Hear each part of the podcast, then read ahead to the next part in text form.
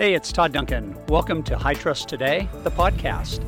I'm on a quest to help people win in business and in life. To do that, I know they must trust themselves, their relationships, their business, and they most certainly must trust their future.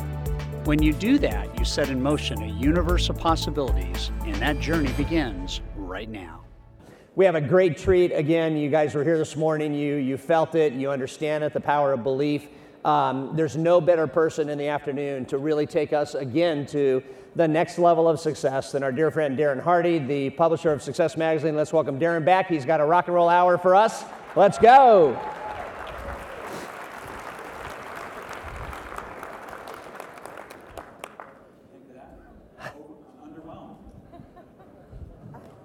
right, so I have uh, some really juicy information for you for this session. So, as, as publisher of Success Magazine, I have to admit it's a pretty cool job.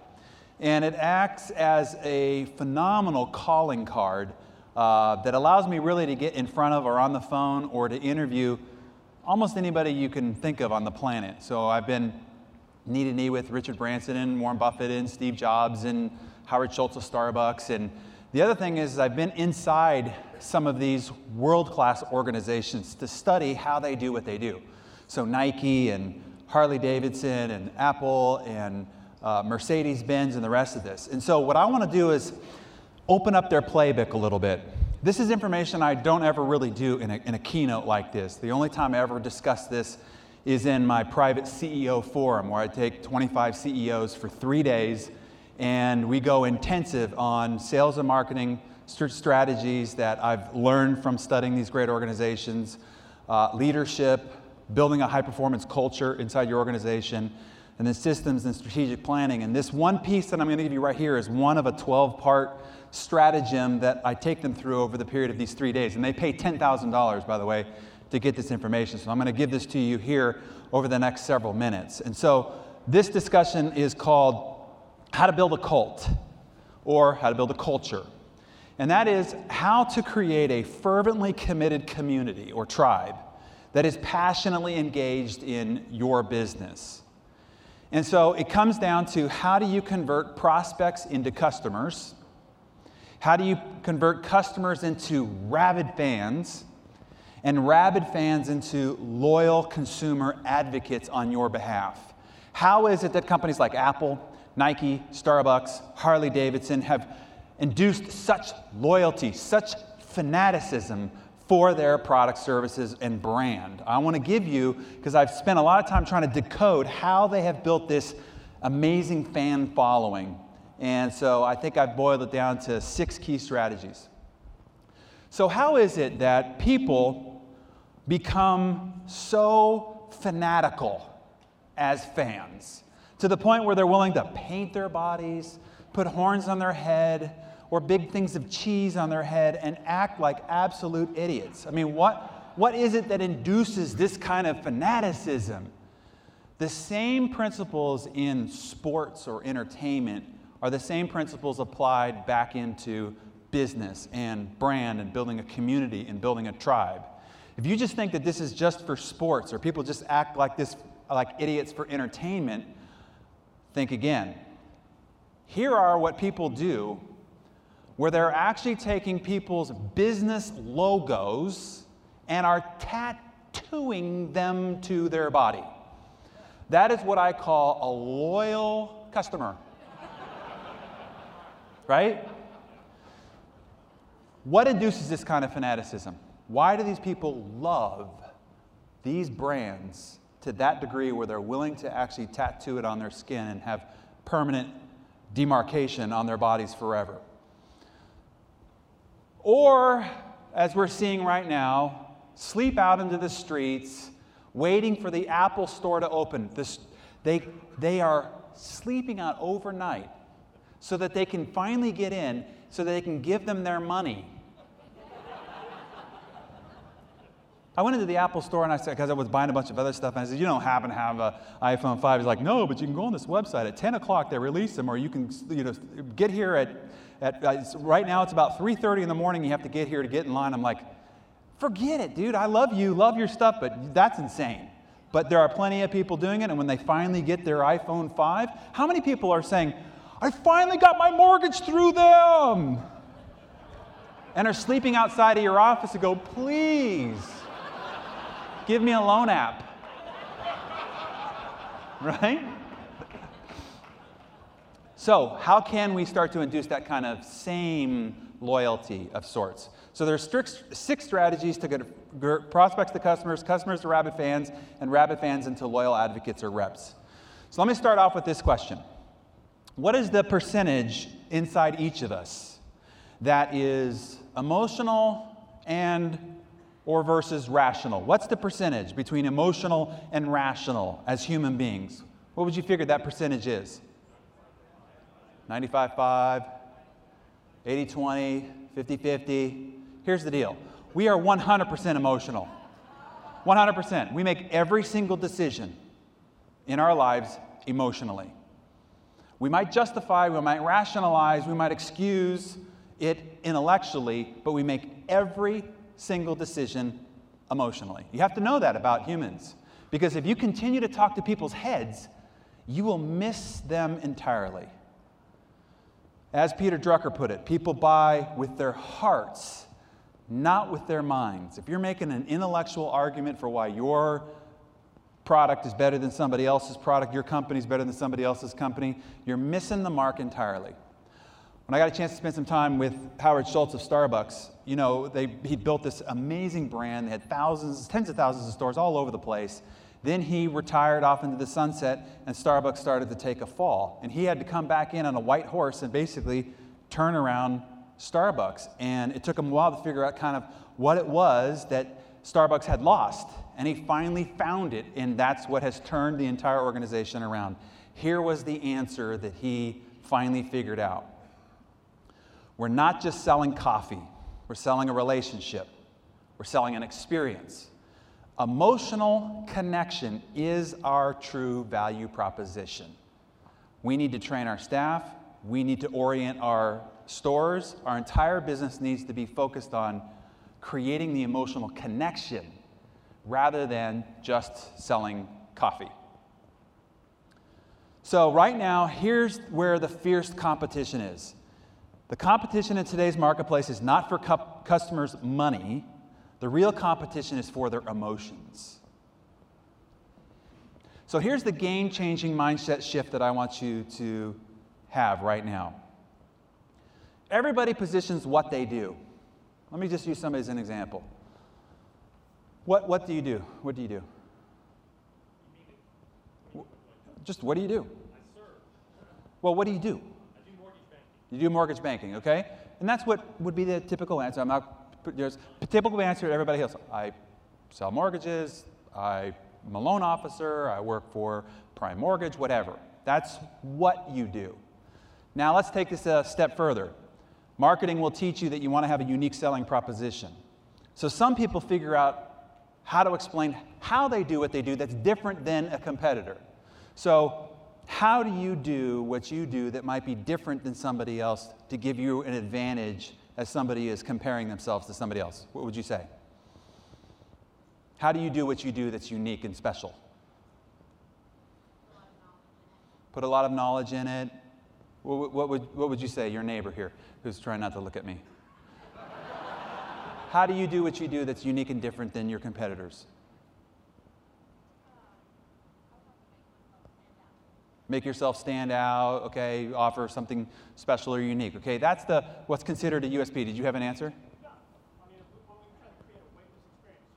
Okay, try to create a, a weightless experience for our clients. Okay, so that's that's how you do what you do. But here's where you really want to get to in all your messaging, all your communication, and that is why you do what you do.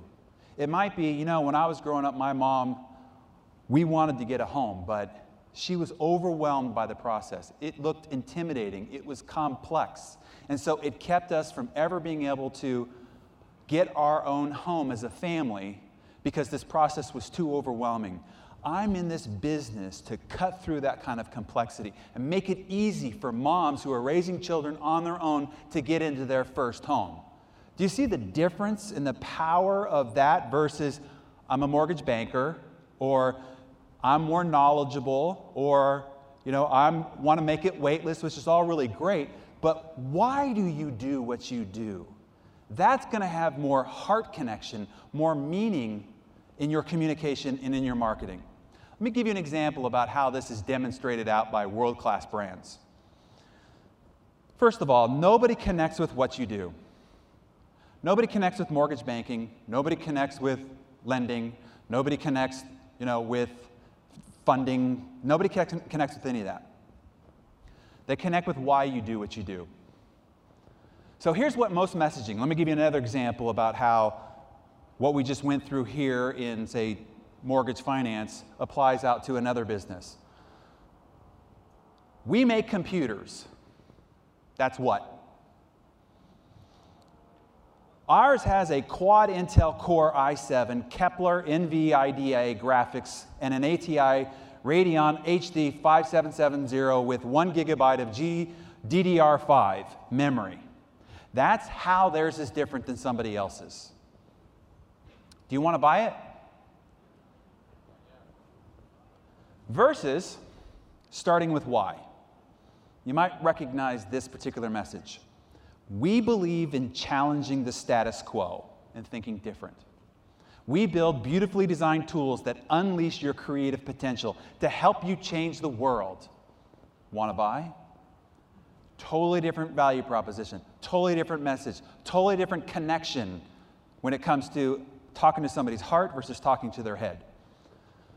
So, the six strategies to building your culture are this Number one is to identify the common purpose between you and your customer marketplace. Have a higher purpose.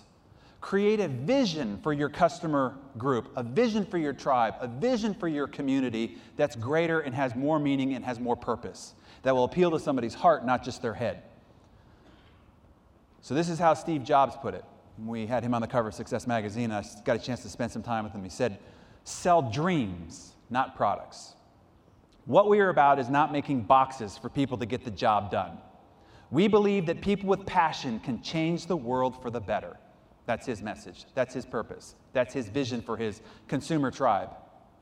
And this is how they articulate it. Now you got to remember, he's in the electronics business. He sells computers and, you know, electronic devices. His whole purpose about creating a greater vision, having a higher purpose, had nothing to do with computers. It had everything to do with creating meaning, setting a bigger vision, a bigger purpose for those that wanted to. And so if people saw themselves as the crazy ones, if they ever felt as a misfit, if they didn't want to accept the status quo, that pierces their heart. That makes them say, This is where I want to buy my computer. Because they spoke to my heart, not my head. And you see all the messaging that Apple continues to have. Think different. That's why we're here, to make a dent in the universe. Those are rally cries. Those are saying, if this is what you believe, come over onto this side of the line. Here's how he put it People are attracted to vision. Put a dent in the universe attracted like minded people who shared that vision. That became our advantage. You don't think that all this stuff happened by accident, right? This is very intentional, strategic cult or community or tribe building strategies. Nike, another world class company that has been attacked by every major competitor over the last 20 plus years and still is the reigning champion. I know it doesn't matter what you believe about it, they're still the reigning champion. And they have been attacked in a, a myriad of different ways. Here's why they use this culture building strategy. So let me show you this video. If you let me play sports. I will like myself more. I'll have more self-confidence. If you let me play sports. If you let me play. If you let me play. I'll be 60% less likely to get breast cancer. I will suffer less depression. If you let me play sports. I will be more likely to leave a man who beats If you let me play. I will learn to be strong. If you let me play sports.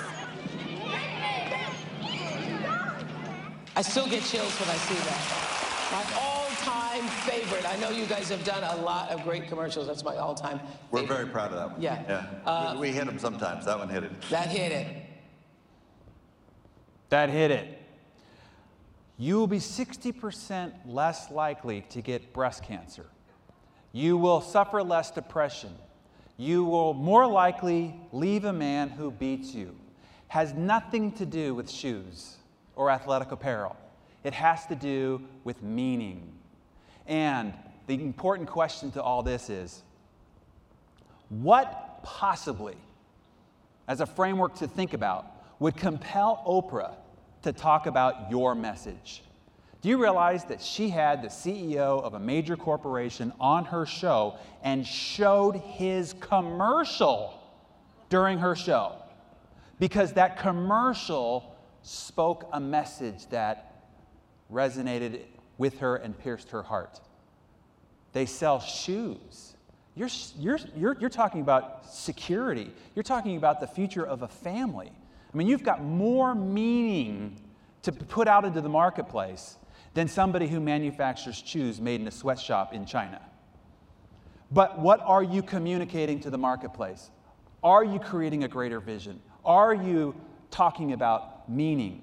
Are you culture building with your customer marketplace? So let me give you an example. This is one of the CEOs. She's in one of my private uh, forums.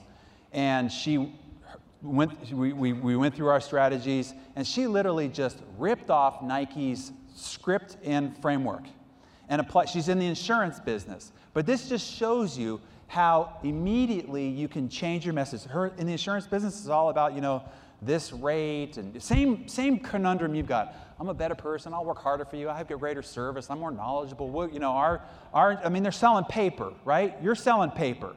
So same conundrum. And it was all just a blood, you know, sport of, you know, one insurance carrier, one insurance agent over another. But now let's look at her messaging going forward. If you protect me, I'll have the best chance of beating a life-threatening disease. I'll be more likely to go to college. If you protect me, I'll make sure other kids have enough to eat. If you protect me, I'll inherit the family business. We'll find the solution for pollution. If you protect me, I'll be Pleasanton of America. I'll eat better, move more, and live healthy.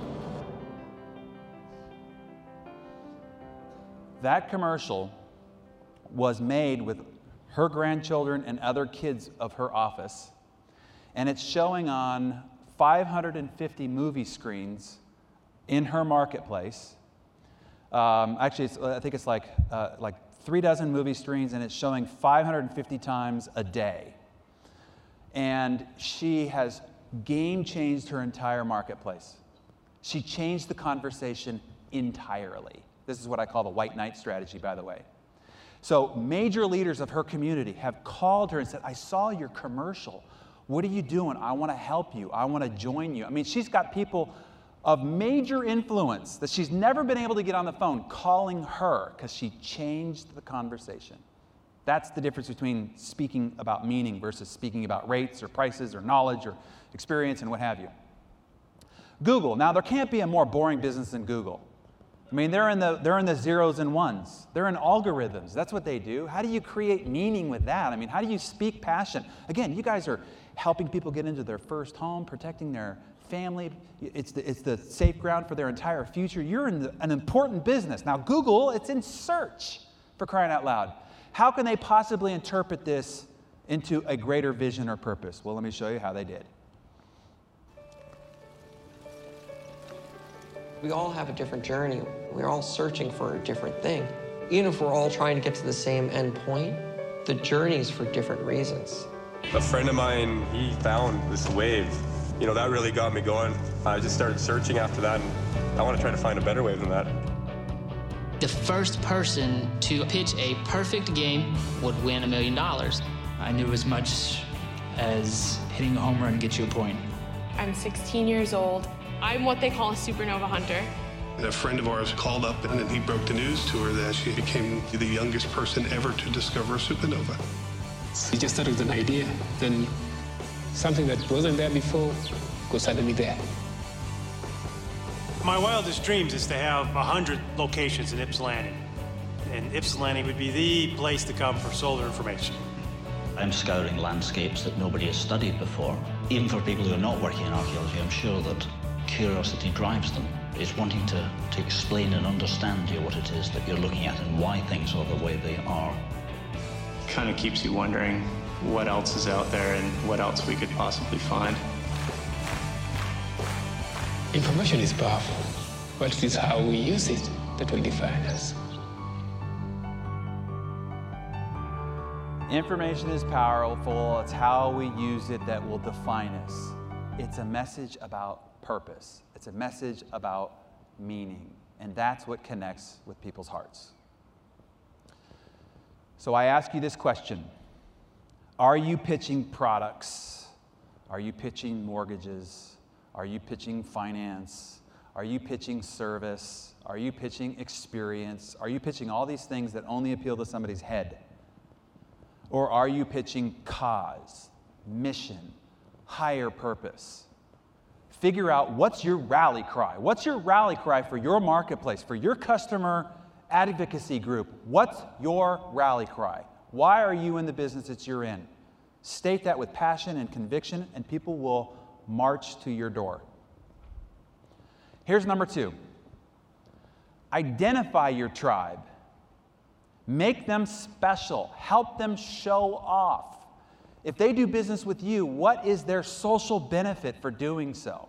How can you help them identify their importance to the world? Let me show you a company that does that.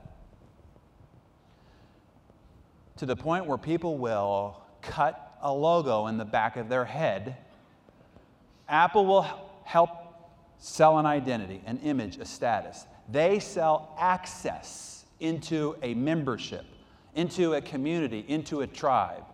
When you hold this phone to your ear, you are making a statement to everybody else around you that you're cool, that you're hip, that you're in the community. You are in the club, which is the reason why, if you look at your iPhones, it has the Apple logo in a place that you will not cover it with your hand so that you can show everybody else how, in fact, cool you are. That's part of tribe membership, which is the reason why I like seeing some of these here. Identified tribes, the red shirts, making a statement, proud to be part of the group. That's identity, that's community, that's access, that's great. So, Apple, once again.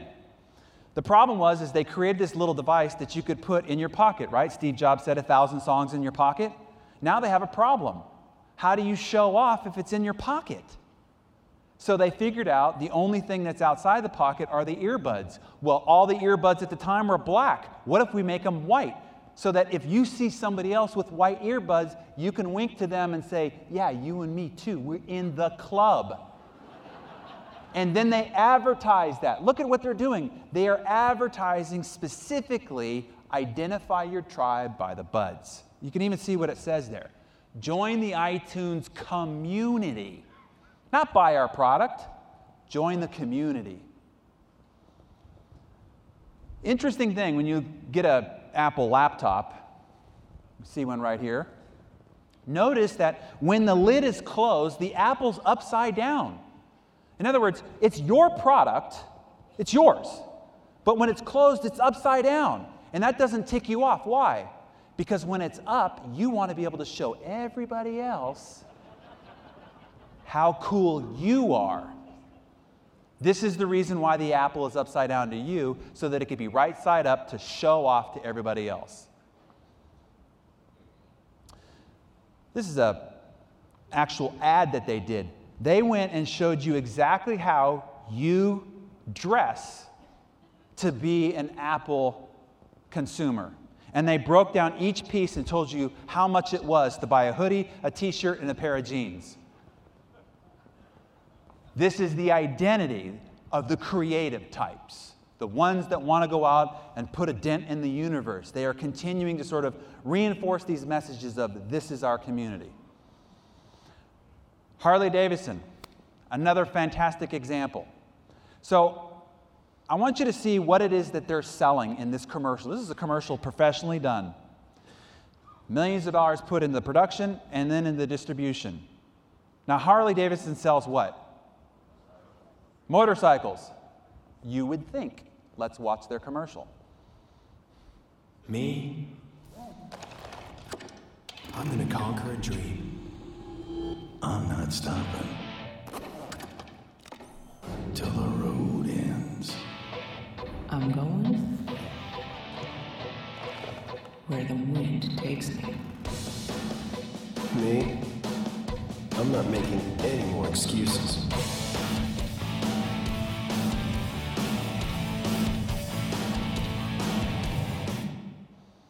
Many CCs did that bike have? Who cares as long as you look cool? Harley Davidson gets it. It's how you want to look, not exactly what you want to ride. I mean, they didn't talk about the technologies or the new advancements or the CC or the engine or the, you know, or, or the features and functions of the bike. It's all how you look. They're selling an identity, they're not selling a motorcycle. Here's another example. Now, Mercedes Benz, a couple of years back, put out one of the most technologically advanced vehicles in the history of the automotive industry. I mean, amazing technology, amazing, amazing innovation in engineering. And this was the commercial to explain all these innovations that they put out into the marketplace. Let's watch.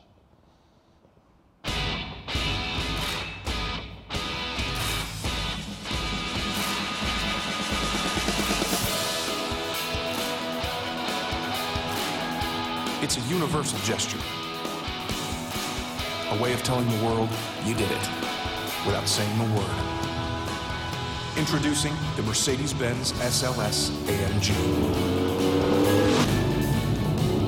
The best or nothing. That is what drives us. A way of telling the world you've made it without saying a word.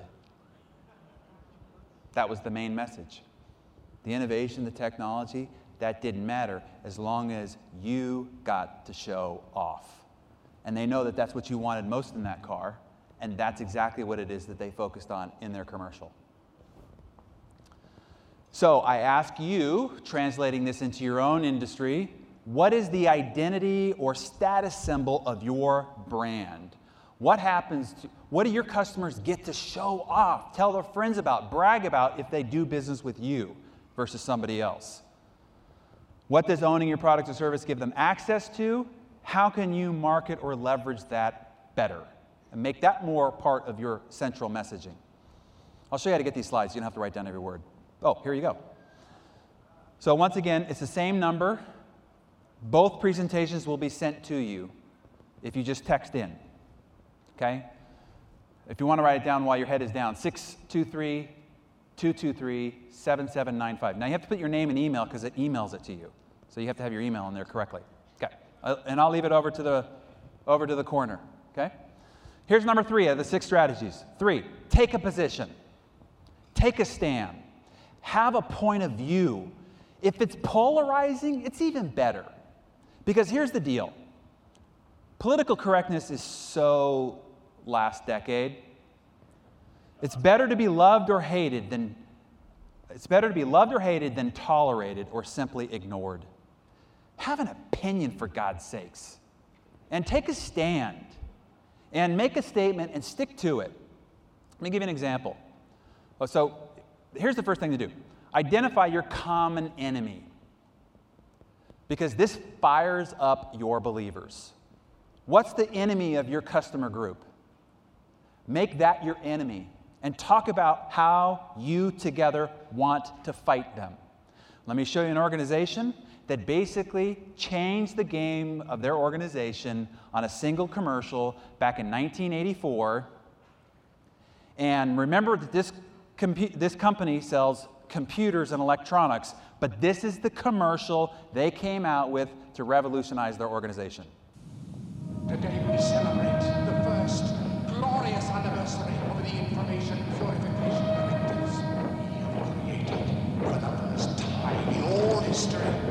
garden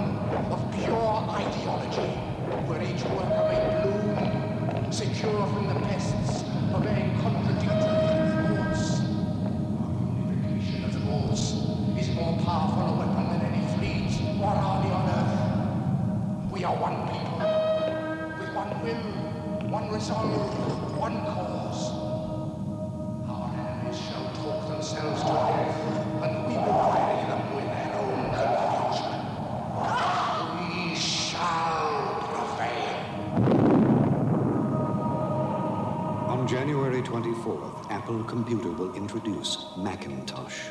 And you'll see why 1984 won't be like 1984. What do they sell?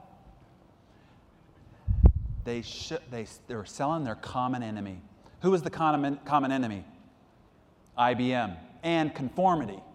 And they wanted to say if you want to fight against conformity, fight against somebody telling you how it has to be, and you want to fight for creativity, come over to our side of the line. That was the whole main and purpose. Now, Steve Jobs had to actually go into his personal pocket, fight against the board in order to get this commercial to be aired on Super Bowl 1984. And that commercial that said nothing about their products, did not show one single electronic piece, game changed their company going forward. Because what they did to the marketplace is they identified the common enemy. They drew the line in the sand. If you like IBM and conformity, you go over here. If you don't, you come with us. In my own book, so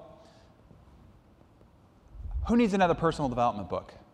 There are lots out there, right? So the first thing I wanted to do was to identify our common enemy.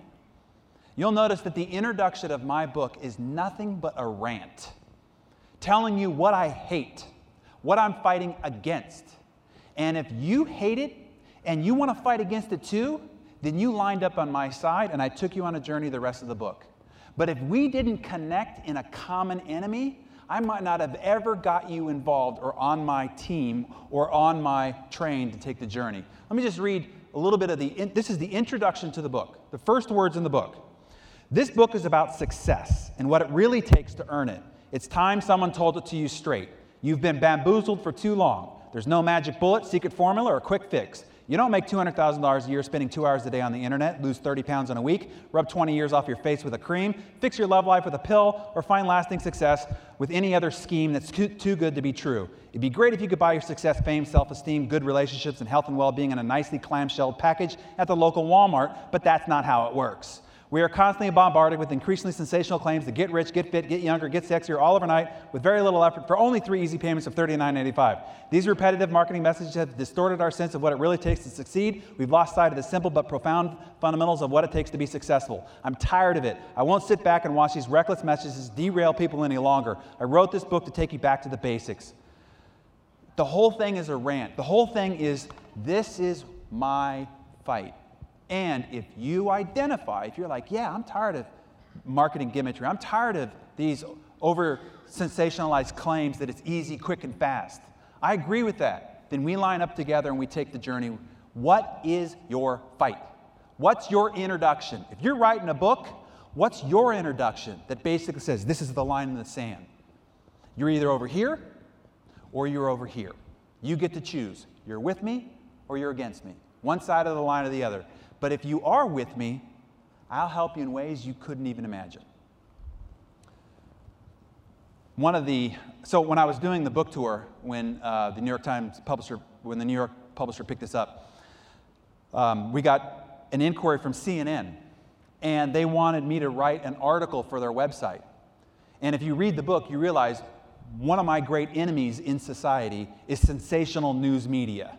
And one of the leaders of that is CNN, constantly negative news. And so I said, well, what article am I going to write for them? So, hey, hey, hey, Fox people, even worse, okay? So let's not, let's not, all right. What article am I going to write for them? I said, I know what. Here's the article Is Wolf Blitzer hurting America? And I went right into lambasting 24 7, negative, sensational news media, and I sent it to them. Do you think they published it? No. I said, hey, if you really are fair and balanced as you publicize you will publish this and we'll have a healthy debate about it. No, of course they didn't publish it, so I did. And this was the most commented blog post on my entire blog. Now, I write a lot of really great stuff.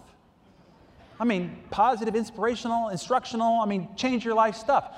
But this is the one that rallied my tribe. This is the one that fired up my community. This is the one that got people to step forward and say, Yeah, let's go, let's do this. That's what I'm talking about picking a fight. I would love to have had CNN attack me, because then it's the David and the Goliath story. Oh, you're picking on poor little me? I mean, it would have been awesome. I could have, I could have really got some, some play out of that. So, point is, is that this is what really galvanizes people to step forward and connect. Michael Dell, when he was uh, building Dell in the very early days, one of the things that he said was a game changer for him when I talked about it is he decided that he and Dell were going to go to war with Compaq. Three day weekend, he had the whole office um, decorated in Army fatigues throughout the entire office. And then he showed up Monday morning to the office in full fatigue regalia and had a company meeting that said, We're going to war with Compaq. And he said, Our internal office rallied like never before. They got fired up, they were passionate, they were engaged like never before. And he says, That energy is what catapulted us in the early stages of Compaq. Another, Ted Leonsis, we had in Success Magazine. In the early days of AOL, he said one of the things that was a turnaround for his organization is when they really decided to go right at Microsoft. So they had this big dinosaur, this big blow up dinosaur. And every time one of the departments threw a blow at Microsoft, they got to bring the, the blow up dinosaur into their department. So all the departments were fighting to get the dinosaur in their department by, lamp, by throwing victory you know, uh, uh, uh, marks at Microsoft. But that's what rallied the internal team. So, what's your internal team's fight? What's your internal team's rally? Because when you can find something that people can focus on, it fires them up, it gets them engaged. Much more so than just coming to work to perform a job task or to crank out X number of loans or to, you know, to, to, to fund X number of dollars on a monthly basis. Now, Lance Armstrong, I don't care if you think he doped or didn't dope. If he doped, they all doped. He still kicked everybody's ass on a bike. I mean, whatever. But what I want to show you is how he built a great following through Livestrong. What is it that gave him great energy? Because he was actually a Tour de France racer before he had cancer. Then he had to fight cancer. Then he found his fight. And then that became the energy and the motivation that catapulted him to become a champion, but it also catapulted him to become a champion for cancer. So I just want to show you the messaging that's built into this particular commercial to give you a sense of how this is used out in the real world.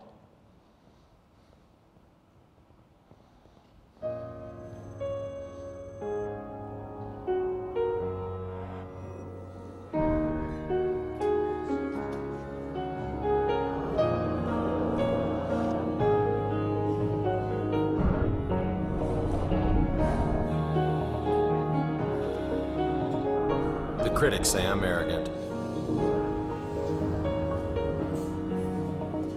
A doper. Washed up. A fraud. That I couldn't let it go. They can say whatever they want. I'm not back on my bike for them.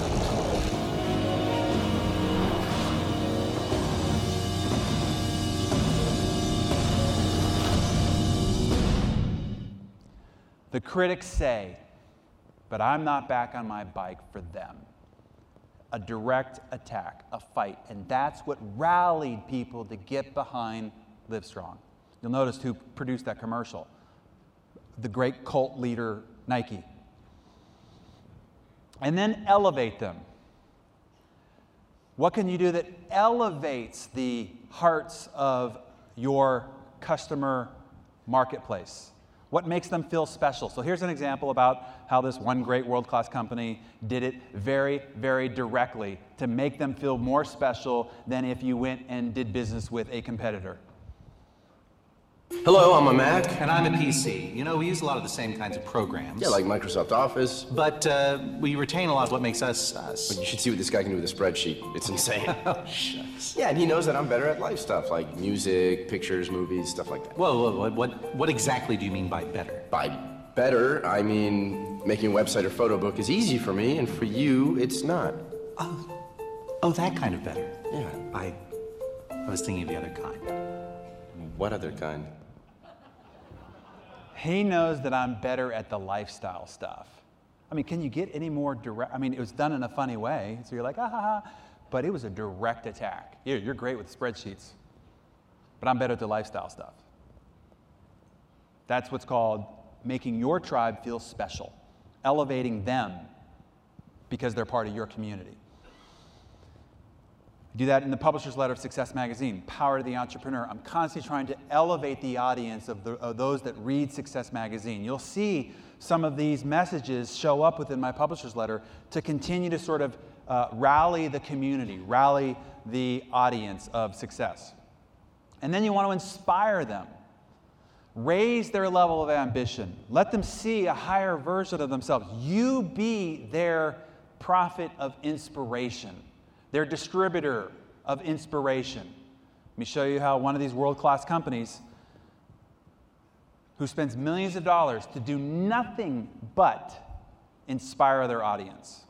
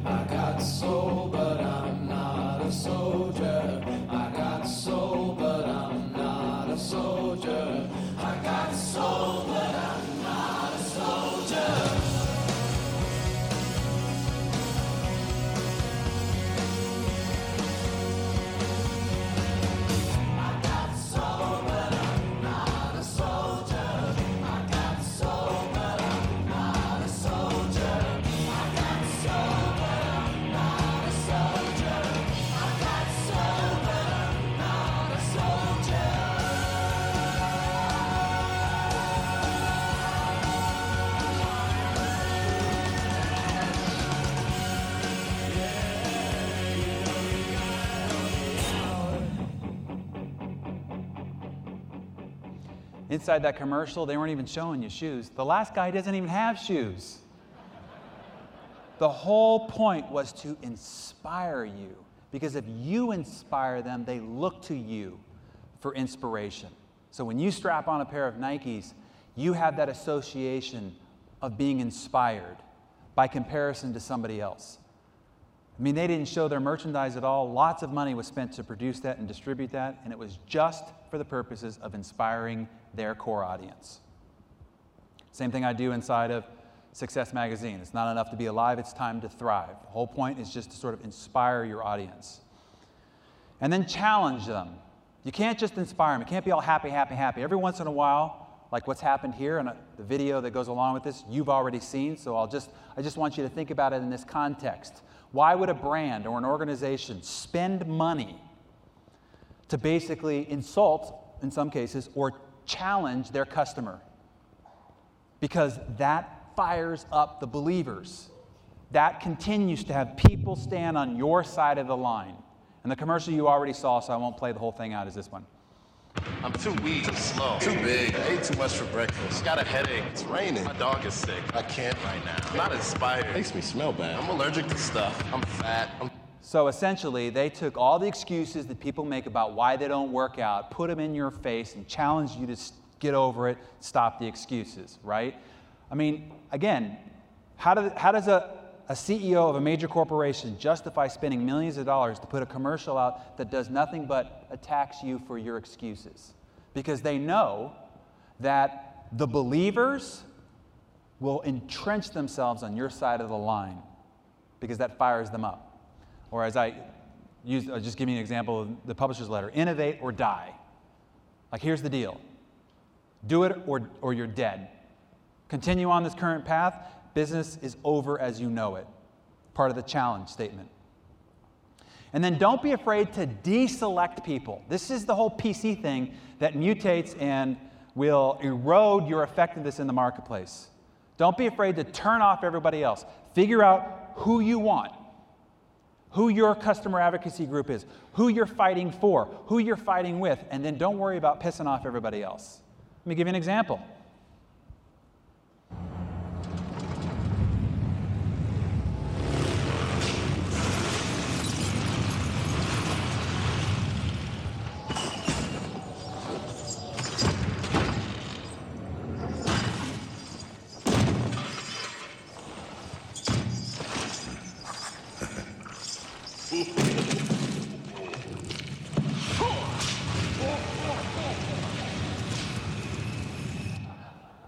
Shop Harley for badness sakes. Is that going to queer some people? Yeah, but you know the people that the people that want to feel like a badass, they're going to be like, "Yeah, love that." right? I mean, triumph is not doing, you know, I mean, that's what it continues to fire and excite the believers. The unpopular view of leadership. I am not afraid that you'll notice that on the, the tagline of Success Magazine is what achievers read. If you're not an achiever, just, just keep this on the newsstand. This is for achievers. This is for entrepreneurs. These people who are taking self responsibility for their income, for their economy, for their health, for their marriage, for their lives, for their family. All else, keep going. There's People Magazine down the road, there's Escort, you know. I'm not afraid of turning people away, but because when you turn people away, the people who are on your tribe, it entrenches them further. And then believe in them. Show them that you are there for them, that you believe in them. Let that be part of your messaging that you believe in them, your customers as well as the agents that you serve. Let me give you an example about how a world class organization spends money to do nothing but say, We believe in you.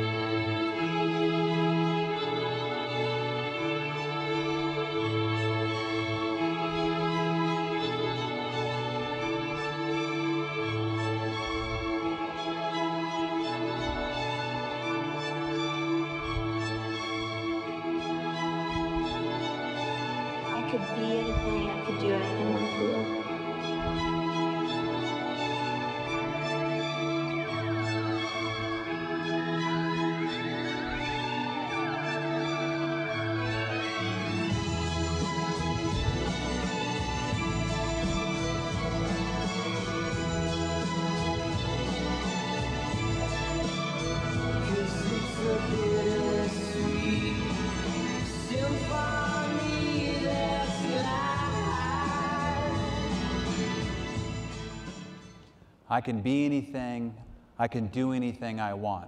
And then Nike's message you can, you can.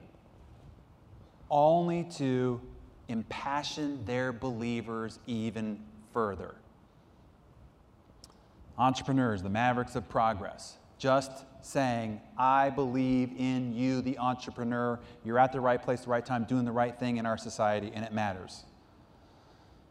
So, what is your stand? Who or what is your enemy? Identify that, and you can impassion an audience like never before. You're not selling mortgages, you're not selling money, you're not selling loan applications, you're not selling service, you're not selling knowledge. Sell something of a higher purpose, of a greater common good. How can you inspire, elevate, and demonstrate your belief in them? Here's number four. Then you have to fulfill their needs. Show that you understand their pain, their frustrations, their hopes, their aspirations. One of the things I teach to my CEOs is you need to get in bed with your clients. Lay there in bed with them as they stare at the ceiling. What are they worried about? What are they anxious about? Who are they worried about? Who are they afraid of? What are they afraid of? What do they hope? What do they aspire to? What's their wishes? What's their greatest dream? What's their ambition? If you can get in the bed of your client group and feel what they feel and write that down and make that part of your messaging on a regular basis, you will connect not with their head, but you will finally connect with their heart. You will speak to their real needs, and their needs are emotional, not intellectual. Let me show you how Zappos does it. They sell shoes online, okay? How do you possibly, you know, how do you translate that into we understand you, we get you? Here's how they did it in their commercial just before Christmas. I do a lot of work around the house, and sometimes it can be a, a little stressful. Honey, coffee's ready. And sometimes I like to do just a little something for myself. What? right? The whole message there was just, we get you. We know what it's like. And that's all they were trying to say. We know what it's like. And yeah, if you want to do something for yourself, we're here. Because we know what you like to do for yourself when you are trying to de-stress. And it's called shoes. That was their main demographic is women. Those are their problems. This is their potential healing tonic, so to speak. In a publisher's letter not too long ago, the whole title was, We Are Here for You. And if you read the first couple of few paragraphs, it's nothing but saying, We are here for you. We know what it's like out there. We know what you're faced with. We know how it feels. We know what you're surrounded with in terms of the negative images and messages that are bombarding you, making you believe that you can't and it's difficult. But we're here as your beacon of hope and inspiration. You can turn to us, we'll be here for you. It was just about building a bond with the community, with the audience. So I ask you, what are you selling? When it all comes down to it, as you try to boil all these things down into a single product, what is it that you, in your business right now, what are you selling? Just give me some, what are you selling right now? Dreams, hope, peace of mind, security. Okay, so I want to take this a big, deeper level here. This is the real key to cult building, culture building. This is the key point you've got to get. This is what we were talking about, Dave. This is why I wanted you to sit through here. Here's the one thing you are selling at all times. In any message that you put out there, you are only ever selling you. Until they buy you, until they like, trust, or love you, they won't like, trust, or love anything that you have to say. They won't believe, they won't follow, they won't buy. You are always selling you first and foremost. You need to know that it's not the words about your product, your service, your knowledge, you know, your process. The first words out of your wa- mouth need to be, what is it going to take for you to know that I have your best interest at heart? So that they buy you. And until they buy you, will they ever listen or buy what it is that you've got to sell? You are selling you. So let me give you the reason for this. Humans connect with humans. This is so important to get. They don't connect with brands. They don't connect with companies, products, books, websites, or magazines. They connect with people. What is the one image that is most attractive to a human being? You'll see it in a magazine ad, television, what have you. What's the one design element that is the most attractive to a human being? Another human being. And it could be just their feet or their hands, but the object of another, of, of, a, of the human body, is the most attractive design element in any marketing or advertising. Which is the reason why you'll see Apple, they don't just show you the product, they'll show you somebody with it on its lap with their feet. Because you'll be more attracted to the human being figure, then you will see the product. But if it was just the product, you would go right by it.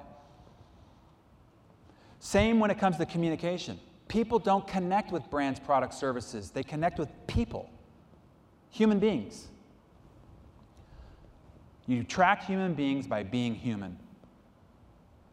So, how many people saw this viral video, uh, Kony 2012? This is the most viral video in the history of the internet 130 million views.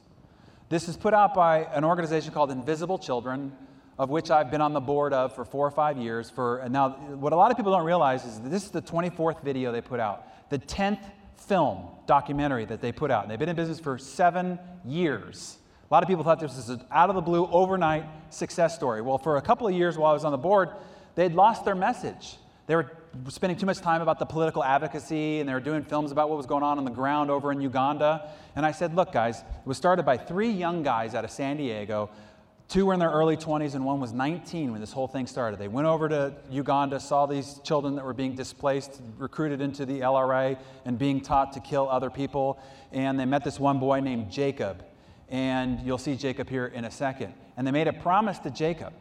And they made a film called Invisible Children, The Rough Cut, and so forth. But what happened was they lost their way. I said, guys, the reason why you were able to get children to lay out in the streets to the tune of millions all over the world is because they fell in love with you.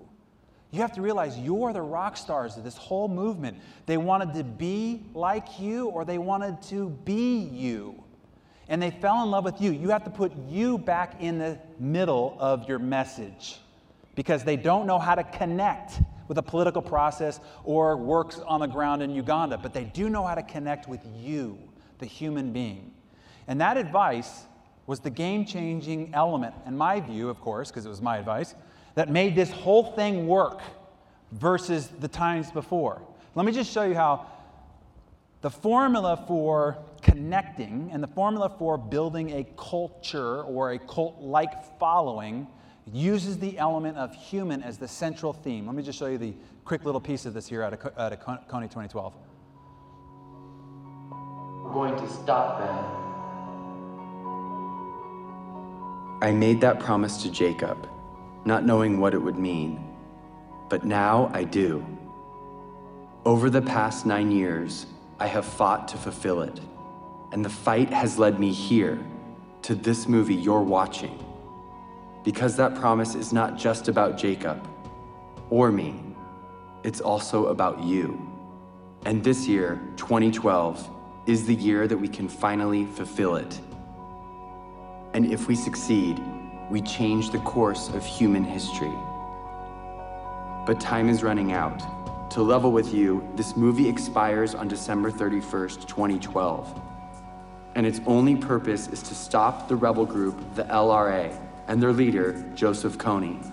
And I'm about to tell you exactly how we're going to do it.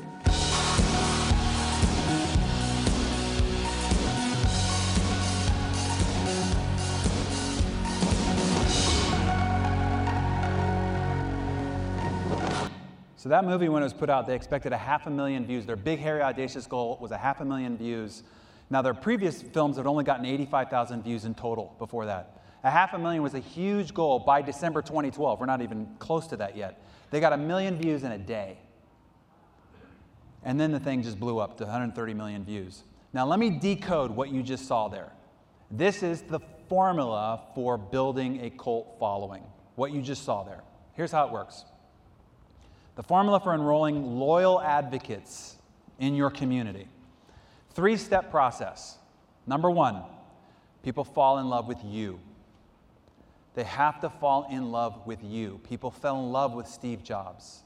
People fell and are in love with Richard Branson. You'll notice that all the great brands have a human spokesperson to connect with. So people fall in love with you first. And that's so important. It will change your messaging. When you realize, oh, I got to get them to get me first, I got to get them to fall in love with me first before I start trying to convince them about what it is that I've got. That changes your messaging entirely. Here's number two once they fall in love with you, then they will fall in love with your passion, what you believe, what's important to you as long as it also identifies with their values and what's important to them. So, number two is you have to express, state, what are you passionate about? What's your why, as we talked about at the beginning of this? They'll fall in love with you, then they'll fall in love with your passion, and then here's number three then they will do what you ask. So, in that movie, if you haven't seen Kony 2012, go watch it because it is all about how to architect this message. They spend, he spends a lot of time in the beginning of the film re ingratiating himself to his audience, to him, as he starts to educate his child, his five year old child, about what's going over in Luganda. So in the film, you fall in love with him. and you fall in love with his son, and you fall in love with their family. And then he tells you what he's passionate about. And then because you love him, you love his passion. Now you're passionate about it. And then he tells you, here's what I want you to do. And then people marched to the tune of 130 million views, shared, 100% viral, not a single dollar spent on marketing or advertising whatsoever. That's the formula. And then if you do these things, realize that you will have people's heart in your hand. Now you have a responsibility. Now you've got to do the right thing. So I say six, you have to deliver. You're going to make these promises, you're going to set a higher bar, you're going to create a greater vision, you're going to have a higher purpose. Now you have to deliver. Don't break their heart. Don't disappoint, don't disrespect, don't neglect, and don't forget to appreciate.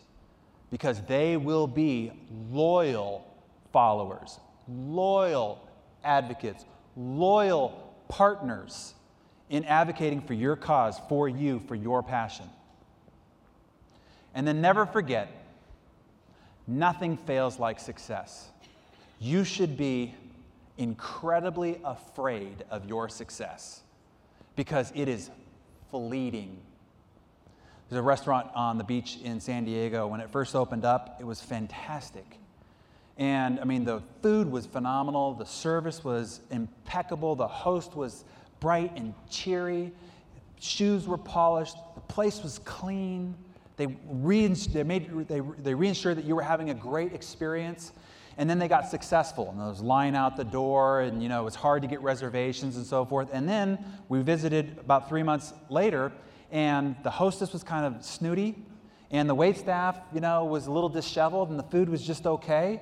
Within six months, out of business.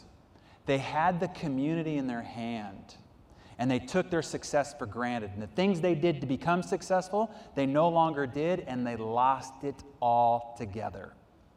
Realize nothing fails like success. If you're successful now, be scared shitless about continuing to do the things that got you to be successful day in and day out. Because you can never own success, you can only rent it, and the rent is due every day. Remember what it was like when you first got started, what you did, what you sacrificed, the effort you were willing to make, the hours you were willing to put in, the way you were willing to push yourself. And then stay humble, and as the great prophet who's no longer with us, stay hungry, stay foolish. And build your culture as a force for good.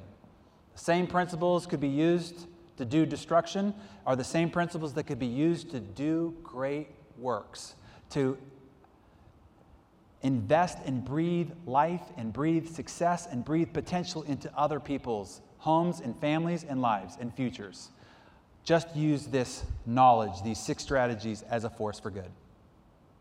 With that, all I ask in return is to tell me about your results. If anything that we've talked about in our two sessions today make a difference in your business, three months from now, six months from now, nine months from now, my reward, my remun- remuneration is to get the stories, to hear about it, to know that today we had an impact and a difference was made. And with that, I thank all of you for your time and attention. Thank you very, all, very much. Thank you. Thank you, thank you.